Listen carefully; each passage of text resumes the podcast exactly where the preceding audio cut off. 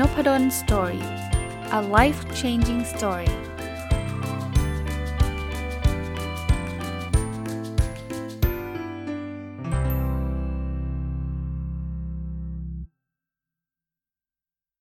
สวัสดีครับ ยินดีต้อนรับเข้าสู่นพดล story podcast นะครับ แล้วก็เช้าวันเสาร์นะครับ ยินดีต้อนรับเข้าสู่รายการ weekend entrepreneur หรือผู้ประกอบการวันหยุดนะครับ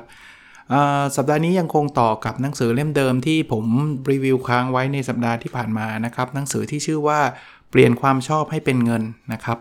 คนเขียนคือคุณไดโกะนะ แล้วก็คนแปลคือคุณกมลวันเพนอารามนะ ก็มันเข้าเข้าตีมมากๆเลยนะ เพราะว่าเปลี่ยนความชอบให้เป็นเงินเนี่ยจะเป็นส่วนหนึ่งของการเป็นผู้ประกอบการมันหยุดเลยนะครับ ผมทวนให้ฟังอีกทีนึงนะครับ ผู้ประกอบการวันหยุดในฝันของผมเนี่ยมันจะมีลักษณะอยู่ 5 อย่างนะครับ คือ 1 คือ passion นะก็คือเป็นงานที่เราชอบนะ A คือ ability นะครับ ก็แปลว่าต้องมีความเก่งมีความสามารถอยู่ระดับหนึ่งนะครับ L คือ low investment ก็คือไม่ลงทุนเยอะนะครับ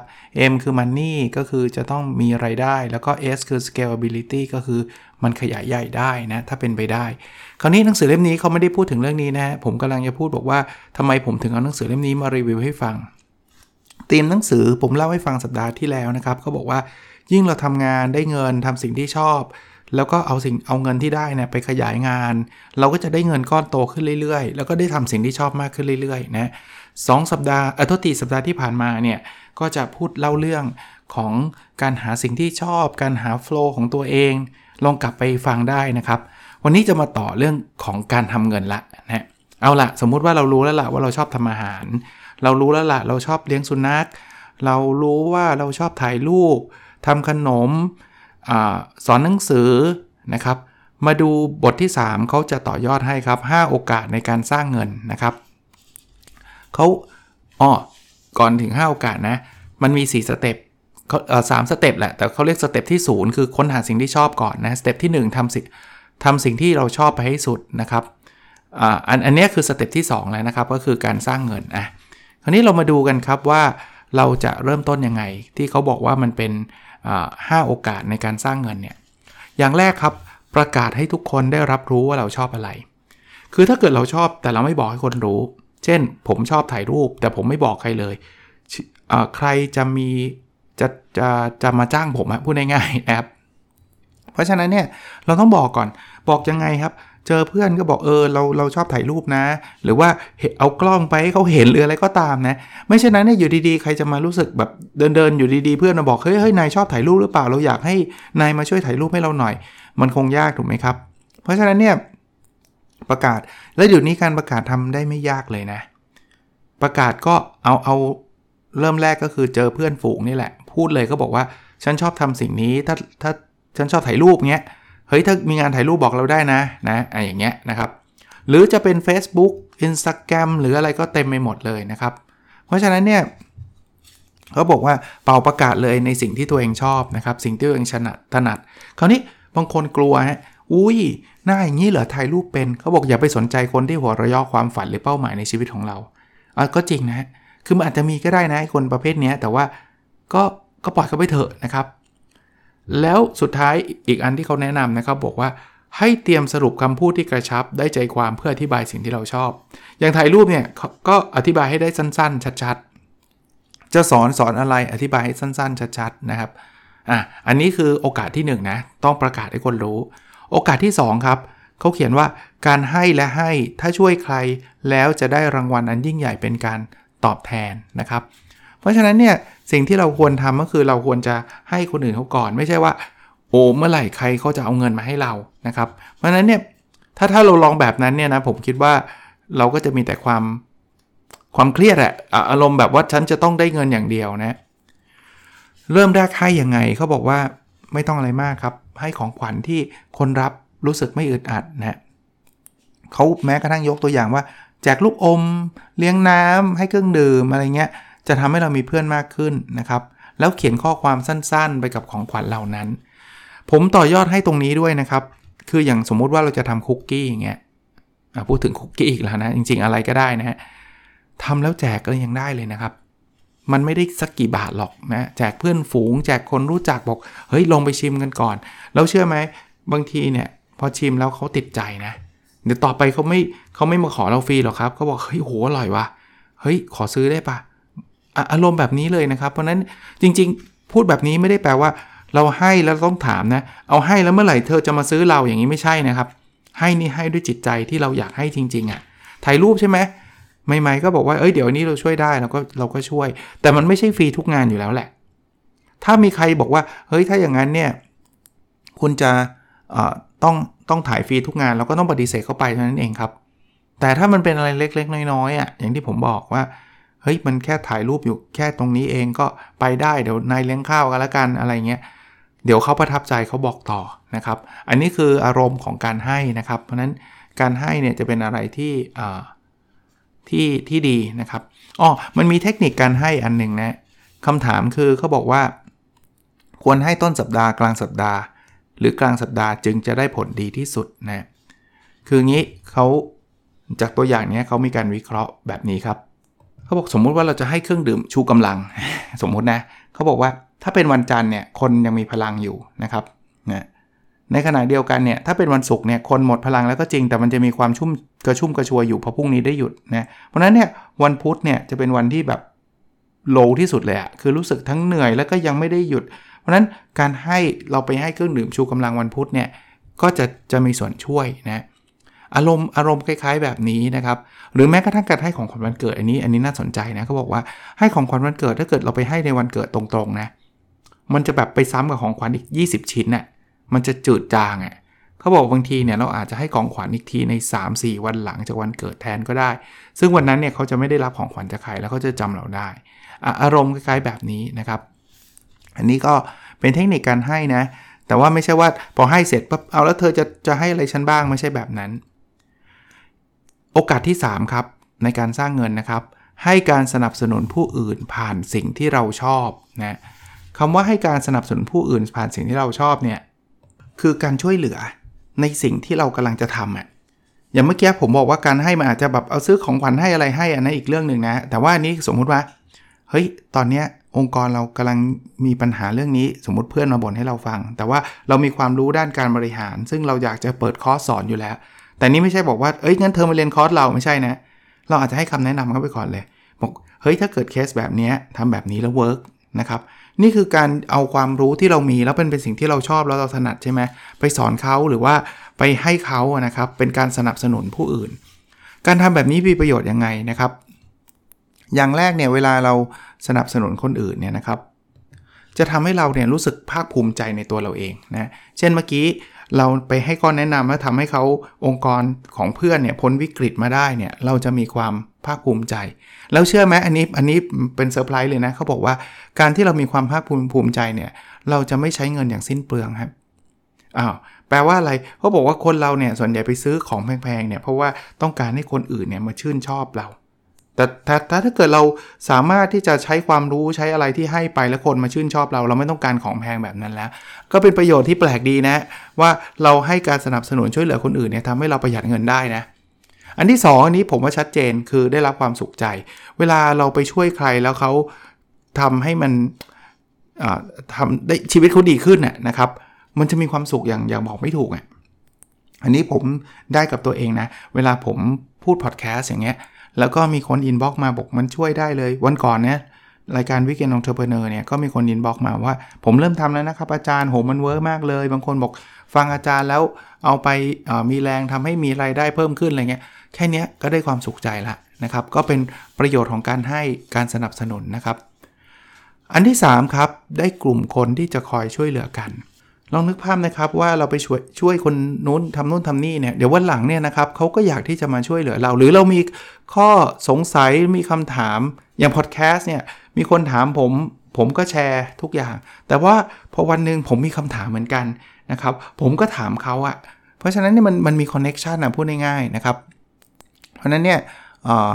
ถ้าอะไรช่วยกันได้ช่วยเหลือกันเนี่ยมันจะทำให้เกิดเครือข่ายความสัมพันธ์แบบนี้ได้ อันนี้ก็เเป็นเรื่องของอการให้นะครับ ออกการสนับสนุนคนคนอื่นนะอันที่ 4เขาบอกว่าเครือข่ายที่ห่างเหินนี่แหละที่ต้องให้ความสำคัญนะครับ คือเครือข่ายเนี่ยมันมีเครือข่ายเขาเรียกว่าแบบใกล้ชิดนะใกล้ชิดเนี่ยอย่างเช่นพ่อแม่พี่น้องภรรยาสามีนะครับ กับเครือข่ายที่เป็นห่างออกมานิดนึงอะ่ะนะเช่นเป็นเพื่อนของเพื่อนเรา เชื่อไหมครับมีงานวิจัยครับจากอาจารย์ Mark Granovetterจากสแตนฟอร์ดเนี่ยเขาพบว่าคนส่วนใหญ่เนี่ยได้งานจากเครือข่ายที่ห่างเหิน คือได้งานจากเพื่อนของเพื่อน ไม่ใช่ได้งานจากเพื่อนสนิทแนะนำถามว่าทำไมเพราะว่าเครือข่ายที่ใกล้ชิดเราเนี่ยเขาจะรู้จักคนคล้ายๆ กับที่เรารู้จักอะเพราะนั้นถ้าเกิดเราคนที่เรารู้จักยังไม่ได้สามารถหางานให้เราได้เนี่ยก็แน่นอนครับ คนกลุ่มนั้นก็จะรู้จักคนคล้ายๆเราเพราะนั้นงานจะไม่มาจากคนกลุ่มนี้ แต่กลับเป็นเพื่อนของเพื่อนนะเพื่อนใน Facebook หรืออะไรก็ตามเนี่ยเป็นเครือข่ายที่ห่างเหินหน่อยเนี่ย อันนี้แหละครับที่จะทำให้เราได้งาน เพราะฉะนั้นการทำผมมาลิงก์ที่ Weekend Entrepreneur ก็ได้นะครับ มันจะสามารถทำให้เราได้งานมากขึ้นถ้าเราใช้เครือข่ายที่ห่างเหินเหล่านี้นะครับ เขาบอกว่า ให้ความสำคัญกับการเป็นที่รู้จักมากกว่าแค่รู้จักใครสักคน ไม่แค่ไม่แค่แค่แค่รู้จักนะ แต่ว่าโอ้ถ้าเป็นเรื่องนี้เนี่ยจะต้องมาหาคนนี้เลย ถ้าเป็นเรื่องของอถ่ายรูปต้องคนนี้เลย ถ้าเป็นเรื่องของสอนอหัวข้อนี้ต้องคนนี้เลย อันนี้จะเป็นจะจะเป็นสิ่งที่ดีนะครับ วิธีการที่จะทำให้เรามีเครือข่ายที่ห่างเหินได้ดีนะครับเขาบอกให้จำแบบหน้าจำชื่อจำตัวตนของคนที่เรารู้จักไว้เราอาจจะไปเจอตามงานตามอะไรต่างๆนะ อะมาดูอันถัดไปครับโอกาสที่5นะครับเชื่อสัญชตาตญาณในวันที่ต้องตัดสินใจนะคือบางทีเนี่ยเราอาจจะแบบโหแบบมีโลจิกทุกอย่างนะต้องคิดคำนวณทุกอย่าง แต่มีงานวิจัยหลายงานเลยพบว่าบางทีแล้วเนี่ยมนุษย์เนี่ยสัญชาตญาณของมนุษย์เนี่ยทำให้เราตอบถูกหลาย ๆ ครั้งเลย ก็คงไม่มีใครเป็นสัญชาตญาณที่ถูก 100%หรอก แต่เขาก็มีบางอย่างที่พิสูจน์มาว่า เฮ้ย อย่าไป อย่าไปคิดว่าสัญชาตญาณเชื่อไม่ได้นะ ให้เราเชื่อว่านี่คือโอกาสนะครับ ใช้สัญชาตญาณแล้วลงมือทำนะครับ หรือบางทีเรารู้สึกว่าอันนี้มันใช่นะ บางทีเราไม่ต้องใช้เหตุผลอะไรมากมาย ผมเน้นไว้นิดนึง ถ้าถ้าท่านฟังเมื่อกี้ Weekend Entrepreneur ของผมเนี่ย เนื่องจากมัน low investment อยู่แล้ว ก็คือมันไม่ต้องลงทุนสูง เพราะนั้นความเสี่ยงมันน้อยอยู่แล้ว เพราะนั้นมีสัญชาตญาณคิดว่าจะทำทำเลยครับ แล้วถ้าทำแล้วมันไม่เวิร์กแหละอาจารย์ก็ไม่เป็นไรก็เลิกทำ เอาแล้วเงินที่เสียไปล่ะ ก็ผมบอกแล้วไง low investment คือพยายามเริ่มอะไรที่มันไม่ใช่เอาขายบ้านขายรถไปลงอะนะครับล้มแล้วลุกไม่ขึ้นเลยเจ๊งไปเลยอย่างเงี้ยอย่าอย่าทำแบบนั้นนะครับ อย่างน้อยๆก็ไม่ใช่ความไม่ใช่สิ่งที่ผมสนับสนุนกันละกันนะครับ มาบทถัดไปครับเขาบอกว่าเป็นกฎ 7 ข้อสำหรับการลงทุนเพื่อขัดเกลาทักษะอลองมาดูกันว่าไอ้กฎ 7 ข้อเนี้ยมันจะ พูดถึงเรื่องอะไรบ้าง ที่จะทำให้เราเก่งขึ้นนะฮะอันนี้มันจะเป็นขั้นสเต็ปสุดท้ายนะครับ คือได้เงินที่เราจากเราทำสิ่งที่ชอบแล้วมาลงทุนกับตัวเราเองนั่นเองนะครับอะมาดูทีละข้อกันเลยนะฮะข้อแรกเขาบอกว่าใช้เงินซื้อประสบการณ์มากกว่าสิ่งของนะครับพูดง่ายๆว่าเราอย่าไปเอาเงินที่แบบว่าโอ้โหทำ Weekend Entrepreneur ทำธุรกิจมา แล้วก็มาซื้อรถคันที่ 3 คันที่ 4 อย่างเงี้ย อันนี้ไม่ work นะครับ สู้เอาเงินมาพัฒนาตัวเองดีกว่านะครับ ซื้อประสบการณ์ เช่น ไปเรียนคอร์สต่างๆ ไปพบเจอกับคนที่เก่งกว่า ในเรื่องนั้นๆ แล้วเราก็ได้เรียนรู้อะไรอย่างเงี้ย พวกนี้จะช่วยทำให้เรามีทั้งทักษะเพิ่มขึ้น แล้วมีงานวิจัยอยู่เยอะแยะมากมายนะครับ ที่เขาบอกว่าประสบการณ์เนี่ย จะทำให้เราเกิดความสุขมากกว่าได้ของนะครับบางคนบอกเฮ้ยแต่มันไม่ได้ของที่จับต้องได้เลยนะ สิ่งที่เราได้คือทักษะครับ เพราะนั้นลงทุนสิ่งพวกนี้เยอะๆนะ อย่าพึ่งไปใช้เงินกับรถหรูเครื่องเพชรราคาแพงอะไรเงี้ยอย่าพึ่งคือไม่ได้ห้ามเลยนะบางคนบอกก็มีมีเงินอยากใช้มีอะไรไหมก็คงไม่ได้มีอะไรหรอกครับ แต่ว่าถ้าเราอยากเข้าลูปตรงนี้อย่างนั้นเนี่ยมันจะตัดลูปแล้วความรู้ของของโลกเราเดี๋ยวนี้มันเปลี่ยนเร็วนะ บางคนเนี่ยโอ้โห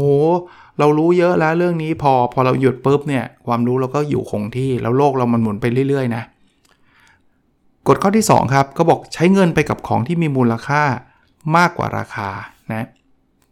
คือเขาสอนให้เราว่าไม่ใช่ว่าเอ้ยอันนี้ราคาสูงแปลว่าดี ราคาต่ำแปลว่าไม่ดีนะครับ คือพูดง่ายๆว่าค่าใช้จ่ายไม่ใช่ประเด็นประเด็นคือผลตอบแทนที่ได้จากค่าใช้จ่ายนั้นอะผมยกตัวอย่างนะหลายคอร์สที่ผมไปเรียนเนี่ยหลักหมื่นนะครับ ซึ่งสำหรับผมก็ไม่ใช่น้อยนะแต่ผมคิดว่าผมได้มูลค่ามากกว่าหมื่นบาทแน่นอน เรียนทุกคอร์สเลยครับ ผมจะเอามา ใช้ประโยชน์ในทางใดทางหนึ่ง ไม่ว่าจะเป็นเรื่องของการสอน ไม่ว่าจะเป็นเรื่องของธุรกิจ แนวคิด หรือแม้กระทั่งอย่างนี้นะ ผมนับเป็นมูลค่าของผมนะผมเรียนเสร็จแล้วแล้วผมมาแชร์ที่พอดแคสต์เนี่ยผมก็เล่าให้ฟังว่าเฮ้ยเทคนิคดีๆ ที่ผมเจอคืออะไร อันนี้มันอาจจะไม่ได้เงินมาเป็นบาทนะคือท่านฟังท่านฟังฟรีอยู่แล้วอะแต่ผมก็ทำให้ผมมีความสุขมากขึ้น ซึ่งผมนับเป็นผลตอบแทนที่ได้มหาศาลเลยล่ะนะเพราะฉะนั้นอย่าอย่าอย่ามองแค่ว่า จ่ายไปกี่บาทนะครับแต่ข้อกำหนดอันนึงคือไม่ใช้เงินซื้อสิ่งที่ไม่สามารถให้อะไรตอบแทนกับเรา คือคำว่าตอบแทนอย่างที่บอกว่ามันไม่ใช่ต้องเป็นเงินอย่างเดียว เป็นความสุขก็ถือเป็นตอบแทนนะกฎข้อที่ 3 ครับกฎข้อนี้ต้องเรียกว่าผมใช้อยู่ตลอดเวลาคือใช้เงินไปกับการซื้อหนังสือครับเขาบอกการซื้อหนังสือเป็นการลงทุนใหม่ที่มีความเสี่ยงน้อยแต่ได้ผลแน่นอน เขายกตัวอย่างนะครับว่าหนังสือเล่มหนึ่งเนี่ยมันอาจจะทำเงินให้เรา มากกว่า 5 ล้านบาทก็ได้นะ ลงทุนแบบ 500 บาทอะไรเงี้ยนะครับ เอาเป็นว่าถ้าท่านไม่เชื่อลองดูก็ได้ครับ คืออย่างมากนะ หนังสือเล่มหนึ่งอะเล่มนี้เลยอะ เล่มนี้235 บาท ถ้าอ่านแล้วไม่ได้เรื่องเลย ก็ก็ 235 บาทครับ กาแฟถ้าซื้อสตาร์บัคก็ 2 แก้วนะครับเอ่อแต่ถ้ามันได้เรื่องอะ235 บาททำให้ท่านไปทำ Weekend Entrepreneur แล้วประสบความสำเร็จ ได้เงินเป็นล้านเนี่ย ผมว่ามันมันลงทุนต่ำอะนะครับ ผมก็ไม่ได้บอกว่าต้องไปกว้านซื้อหนังสือทุกเล่มเลยนะก็ท่านก็เลือกสิครับนะเพราะฉะนั้นเนี่ยใช้สิ่งนี้ในการในการพิจารณานะครับว่าไอ้สิ่งที่เราลงทุนไปหนังสือที่เราอ่านไปเนี่ยมันช่วยเหลือเราได้มากน้อยแค่ไหน แต่ผมว่ามันอย่างที่บอกลงทุนค่อนข้างต่ำอยู่แล้วนะครับ มาดูอันถัดไปนะครับ กฎข้อที่4นะครับใช้เงินเพื่อคนอื่นมากกว่าตัวเองครับเขาบอกว่าการใช้เงินเพื่อช่วยเหลือคนอื่นเนี่ยคือการเรียกความสำเร็จเข้าหาตัวเองนะคือเขาแบ่งคนเป็น 3 กลุ่มครับเขาบอก giver taker matcher นะอะ giver คือคนที่ใส่ใจกับการให้โดยให้ความสำคัญกับสิ่งที่อีกฝ่ายต้องการนะครับ นี่คือ give เลยคือเป็นพวกแบบให้อย่างเดียวเลย อันนี้มาจาก Adam Grant นะครับนะหนังสือของ Adam Grant นะครับ คนที่เป็น taker คือตรงข้ามเลยนะครับ taker คือคนที่คำนึงถึงผลประโยชน์ของตัวเองไงจะ take จากเขาอะนะนี่คือ takerส่วน matcher เนี่ยคือฉันให้เลยฉันต้องได้รับเท่าๆกับที่ฉันให้ คราวนี้ใน 3 กลุ่มเนี้ยเขาพบว่าคนที่ประสบความสำเร็จที่สุดคือคนที่ให้ครับคือ giver ไม่ใช่ taker นะหรือไม่ใช่ matcher ด้วยนะครับ ก็ ก็ตามจิตวิทยานะ เวลาเราได้รับอะไรจากใครเนี่ยเราก็รู้สึกดีกับเขา บางคนก็บอกว่า เอ๊ะ matcher เขาก็ให้เราแต่ให้แบบหวังว่าเราจะต้องให้คืนไงนะครับเพราะนั้นเนี่ยมันเหมือนกับ giver เป็นคนที่ใจดีอะ่ะเป็นคนที่คบได้อะ่ะส่วน taker นี้ชัดเจนเลยคือจะเอาจะเอาเปรียบเราเสมออย่างเงี้ยก็ก็เราคงไม่ชอบเขาใช่ไหมเพราะฉะนั้น โดย 3 คนนี้คนคนส่วนใหญ่ก็ชอบ giver มากกว่า เพราะเขาก็ให้ความสำคัญกับคนอื่น เพราะเขาให้เขาก็ไม่ได้หวังว่า จะต้องแบบได้รับเท่าไหร่ยังไง เพราะไม่งั้นก็กลายเป็น matcher ไปนะครับ ก็ลองดูนะครับ อันนี้ก็เป็นข้อแนะนำในการเปลี่ยนตัวเองนะครับ เราอยากที่จะพัฒนาตัวเองให้เก่งนะครับเขาบอกใช้เงินเพื่อทุกๆ คนที่เรารู้จักให้มากกว่าตัวเองนะครับ แล้วก็ปฏิบัติตัวตามลองลองดูใครเป็น role model เราก็ได้นะครับ ว่าเขาเป็น giver ยังไงนะ กฎข้อที่ 5 ครับ ใช้เงินเพื่อสร้างทีมงาน เขาบอกว่าถ้าเราทำคนเดียวเราทำไม่ไหวอยู่แล้ว โอ้อันนี้บางคนเนี่ย ไม่ต้องบางคนนะเอาผมเลยแล้วกันนะ แต่ก่อนเนี่ยผมทำวิจัยผมทำคนเดียวแบบ แบบคนเดียวจริง ๆ คนเดียวจริง ๆ ยังไงฮะ ผมทำแม้กระทั่งแบบไปยื่นแจกแบบสอบถามเองอะซึ่งตอนนั้นก็ทำไหวนะ เป็นอาจารย์ใหม่ๆหนุ่มๆอะไรเงี้ย แต่แบบผลงานมันได้น้อยกว่าปัจจุบันเยอะมากเลยเพราะอะไรรู้ปะ่ะ เพราะว่าผมไม่ไม่มีทีมเลยอะ ทุกอย่างผมไปแจกแบบสอบถามต่างจังหวัดเนี่ยผมต้องไปเองอะแล้วก็ไปแจกไปแบบแล้วปีหนึ่งมันจะใช้ได้สักกี่มันจะทำวิจัยได้สักกี่เรื่องอะครับ ถ้าจะต้องทำแบบนี้ เดี๋ยวนี้มีทีมละ เดี๋ยวนี้หาคนมาช่วยนะบางอย่างเขาทำได้ดีกว่าผมด้วยนะนะครับเพราะฉะนั้นเนี่ยสร้างทีมงานนะครับ ถ้าเป็นสิ่งที่เราชอบเนี่ยเราเราทำบางเรื่องได้เอาเขียนเนี่ยผมเขียนเนี่ยผมคงไม่จ้างคนอื่นเขียนแล้วเพราะเป็นสิ่งที่ผมชอบ แต่ทำรูปเล่มตีพิมพ์ พิสูจน์อักษร ก็ผมก็มีทีมช่วยฮะแต่ผมเป็นคนเขียนออกมาอย่างเงี้ยนะครับ แม้กระทั่งอันนี้เลยอันนี้เตือนตัวเองเหมือนกันนะ แต่ว่ายังยังจับคู่ไม่ได้คือพอดแคสต์เนี่ยสิ่งที่ผมชอบที่สุดคือพูด แต่ทำกราฟงกราฟิก เดี๋ยวนี้ก็มีทีมมาช่วยทำนะแต่จะดีกว่านี้มากๆเลยคือพูดเสร็จเซฟใส่ไฟล์แล้วจบเลยอะ่ะแล้วทุกคนจะแบบทำทุกอย่างให้เสร็จเลยอะ่ะมันจะมันจะทำให้ผมทำพอดแคสต์อาจจะได้ได้เยอะกว่านี้เยอะเลย แต่แน่นอนตอนนี้มันอาจจะมีข้อจำกัดอย่างที่ผมบอกว่าเวลาผมทำพอดแคสต์เนี่ย มันแบบกระชั้นนะครับ ผมทำทุกวันไง เพราะฉะนั้นเนี่ย อย่างวันนี้ตอนอัดอยู่ประมาณ2องทุ่มครึ่งแล้ว แล้วผมจะให้ใครช่วยต่อได้ถ้าถ้าถ้าสองทุ่มครึ่งแล้วพรุ่งนี้จะต้องลงตอนตีสี่อย่างเงี้ยมันก็ไม่ทันหนูว่ามันก็ต้องผมเองนี่แหละที่ทำนะครับเขาบอกว่าอะสร้างทีมแล้วก็พยายามหาคนที่มีความสามารถแตกต่างจากเรา คือถ้าเกิด ทีมผมเนี่ยเป็นคนที่พูดพอดแคสต์เก่ง แต่ทำกราฟิกไม่เก่งกันทั้งหมดเลย ทีมผมก็จะช่วยอะไรผมไม่ได้จริงปะเพราะว่าพูดพอดแคสต์ผมก็พูดอยู่แล้วไงเพราะเขาเก่งเหมือนกับผมเนี่ยสมมุตินะ แต่กราฟิกก็ไม่มีใครทำได้เลยนะครับ แล้วเขาบอกอย่าขี้เหนียวครับ ตั้งเงินเดือนสูงๆให้คนในทีมเลย ถ้าเขาช่วยได้นะครับ ก็จะจะช่วยได้ดีนะมาถึงกฎข้อที่ 6 ครับ ใช้เงินซื้อเวลาเพื่อทุ่นแรงนะเขาบอกให้ความสำคัญกับเวลาให้เยอะนะ อย่าไปแบบโอ้โหขี้เหนียวอะ พูดง่ายๆว่าอันนี้ก็ไม่ได้ อันนั้นฉันต้องทำเอง ถ้าปล่อยให้เกินคนอื่นทำเนี่ย เดี๋ยวเสียได้เงินอะไรเงี้ย ซักผ้ารีดผ้าทำความสะอาดบ้านเองหมดเลยอย่างเงี้ย คือใครทำได้ก็ทำนะครับ ถ้าเป็นความชอบของท่าน แต่ถ้าเกิดไม่ใช่เนี่ย ผมเอาเวลามาทำวิจัยดีกว่าไหม มาเขียนหนังสือดีกว่าไหมนะครับ ซักผ้ารีดผ้าอะไรเงี้ยอาจจะมีคนงานมาช่วยก็ก็ดีกว่านะครับ เขาบอกเอาง่ายๆครับทำความเข้าใจว่าเวลามีค่ายิ่งกว่าเงิน ให้เราใช้เวลา 20% ที่มีไปกับสิ่งที่เราชอบ ซึ่งมันจะส่งผลต่อ 80%ของผลทั้งหมดกฎพาเลโตนะครับนะเขาบอกเปลี่ยนให้สิ่งที่ต้องทำแต่ไม่อยากทำกลายเป็นสิ่งที่ไม่ต้องทำก็ได้ ก็คือให้คนอื่นมาช่วยทำนั่นเอง มันถึงกฎที่ข้อที่ 7 นะครับ ใช้เงินเพื่อเพิ่มคุณค่าของสิ่งที่ชอบให้ได้มากที่สุดนะครับ คือให้ให้เราเก่งขึ้นนะครับ ลงทุนกับตัวเองให้เราเก่งขึ้นนะ แล้ววิธีการทำสิ่งนั้นเนี่ยให้ค้นหาดูว่าสิ่งใดที่มีแต่คุณเท่านั้นที่ทำได้ ยิ่งเราเนี่ยโดดเด่นในเรื่องนั้นมากเท่าไหร่นะ เงินก็จะหาเรามากขึ้นเท่านั้นนะครับนั้นเขาเขามีบทเรียนอย่างนี้ครับ ถ้าจะผนวกความชอบเข้ากับสิ่งใดเนี่ยให้คิดว่ามีงานอะไรบ้างที่ยังไม่มีใครเคยทำมาก่อนนะแล้วก็รู้จักระดับความสามารถของสิ่งที่เราชอบของเราตอนนี้ว่าความสามารถเราเนี่ยตอนนี้อยู่ระดับไหนนะ สุดท้ายคิดดูว่าเราจะนำความสามารถนั้นเนี่ยไปให้เกิดประโยชน์กับผู้อื่นอย่างไรนะครับ อันนี้ก็เป็นสิ่งที่เป็นข้อแนะนำที่ดีนะครับ ก็หนังสือเล่มนี้นะ ผมคิดว่าไม่รู้ถ้าใครชอบแนวแนวแบบอยากจะหารายได้จากสิ่งที่เรารักสิ่งที่เราชอบ ถึงแม้ว่าเขาจะไม่ได้พูดถึง Weekend Entrepreneur ซะเต็มๆนะครับ แต่ว่าผมว่าเป็นหนังสือที่ดีเล่มหนึ่งเลยล่ะนะ เปลี่ยนความชอบให้เป็นเงิน คนเขียนคือคุณไดโกะ คนแปลคือคุณกมลวันเพนอาราม ผมอ่านมาแล้วก็มารีวิวไว้ 2 รอบแล้ว มีอยู่ 1 เล่ม ก็อยากส่งต่อครับ ก็เขียนมาในคอมเมนต์วิธีการเบลอมาครับ ที่เคยเล่าให้ฟังนะครับ คือถ้าเล่มไหนผมไม่ได้พูดแปลว่าผมจะเก็บไว้นะ บางทีมันเป็นเล่มที่มีลายเซ็นเขาเซ็นมาให้อย่างเงี้ยก็ไม่ได้ไปแจกอะไรแต่ว่าเล่มนี้ผมผมน่าจะได้รับจากสำนักพิมพ์มามาริน ส่งมาให้นะครับ ก็ก็ขออนุญาตส่งต่อนะท่านแชร์ใน Facebook Page นะครับนพดลสตอรี่เท่านั้นนะ เอาไปแชร์ใน Facebook ของท่านเปิด Public แล้วก็เอาลิงก์ที่ท่านแชร์มาแปะในคอมเมนต์ในนพดลสตอรี่เพจนะครับ ผมเห็นบางคนเอาลิงก์ที่แชร์ไปแปะในคอมเมนต์ที่อื่น แล้วก็ไปเห็นที่หลังด้วยนะ ผมไม่ได้ไปตามดูที่ทุกที่นะ ผมจะดูแค่ใน Facebook Page นพดลสตอรี่นะครับ ก็จะมีโพสต์อันนี้ครับ ในตอนเช้า ถ้า ถ้าท่านฟังเช้ามากๆผมอาจจะโพสต์ไม่ทันนะ ก็รอนิดนึง เสร็จแล้วเนี่ยก็แชร์โพสต์นั้นนะไปยังพับเฟซบุ๊กของท่าน แล้วเปิด Public ผมจะได้เห็นด้วยนะครับ แล้วท่านก็เอาลิงก์เนี่ยมาแปะในคอมเมนต์ของโพสต์นั้น แค่นั้นเองครับ ง่ายๆแบบนั้นนะ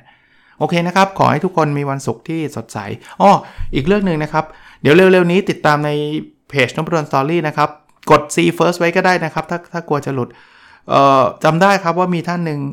แล้วก็หลาย ๆ ท่านเริ่มสนใจนะ บอกว่าอาจารย์น่าจะทำกลุ่มนะ เพราะว่าผมจะได้แชร์เรื่องราวของการเป็น weekend entrepreneur ด้วย เดี๋ยวขอเวลานิดนึงนะตอนนี้มีความวุ่นวายแล้วก็ยุ่งเหยิงพอสมควร แต่ว่ากำลังมีแผนว่าจะทำกลุ่มของ weekend entrepreneur เร็ว ๆ นี้นะครับ แล้วก็เอาคิดพยายามตกผลึกอยู่นะว่าจะเป็นกลุ่มที่ผมอยากที่จะเน้นการแลกเปลี่ยนเรียนรู้มากกว่าการขายของ แต่ก็จะมีเปิดโอกาสให้ขายของด้วยอะจะบอกว่าเรียนรู้กันอย่างเดียวไม่ห้ามขายของก็คงไม่ใช่นะก็ กำลังจะตกผลึกอยู่ แล้วก็ถ้าทำได้เสร็จเรียบร้อยเนี่ย ก็เดี๋ยวเดี๋ยวจะประกาศไปนะครับ โอเคนะครับ วันนี้ก็ประมาณนี้นะครับ แล้วเราพบกันในสดถัดไปครับ สวัสดีครับ